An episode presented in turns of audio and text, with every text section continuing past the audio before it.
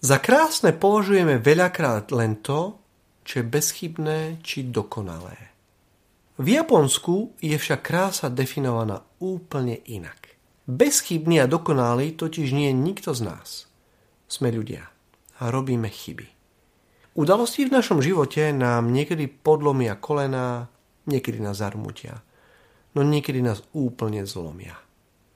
Veľa ľudí sa za svoje rany a jazvy spôsobené týmto zlomením hanbí a pokúša sa ich pred inými skrývať. Japonské slovo kintsugi by sme mohli preložiť aj ako oprava zlatom. Toto orientálne majstrovské remeslo má korene ešte v 15. storočí. V prípade tejto umeleckej formy ide o silu premeny poškodenej keramiky na prekrásne skriesené majstrovské diela. Zatiaľ čo mnoho ľudí vidí v rozbitej alebo inak poškodenej keramike odpad, filozofia a umenie kintsugi v nej vidia jej obrovskú silu a krásu.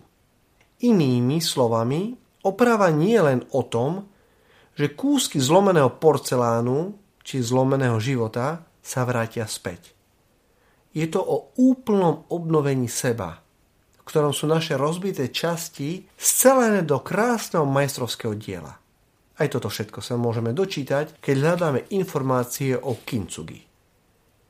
Pravdepodobne každý z nás utržil počas svojho života nejakú ránu, či už viac alebo menej hlbokú, ktorá ho rozbila.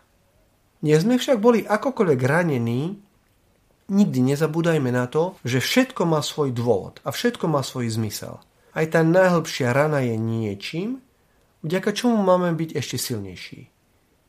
Ak v našich najslabších chvíľach predložíme Božej prozreteľnosti naše rany, či dokonca črepy nášho života, on ich dokáže svojou milosťou zaceliť tak, že náš život bude z tejto skúsenosti ešte čerpať.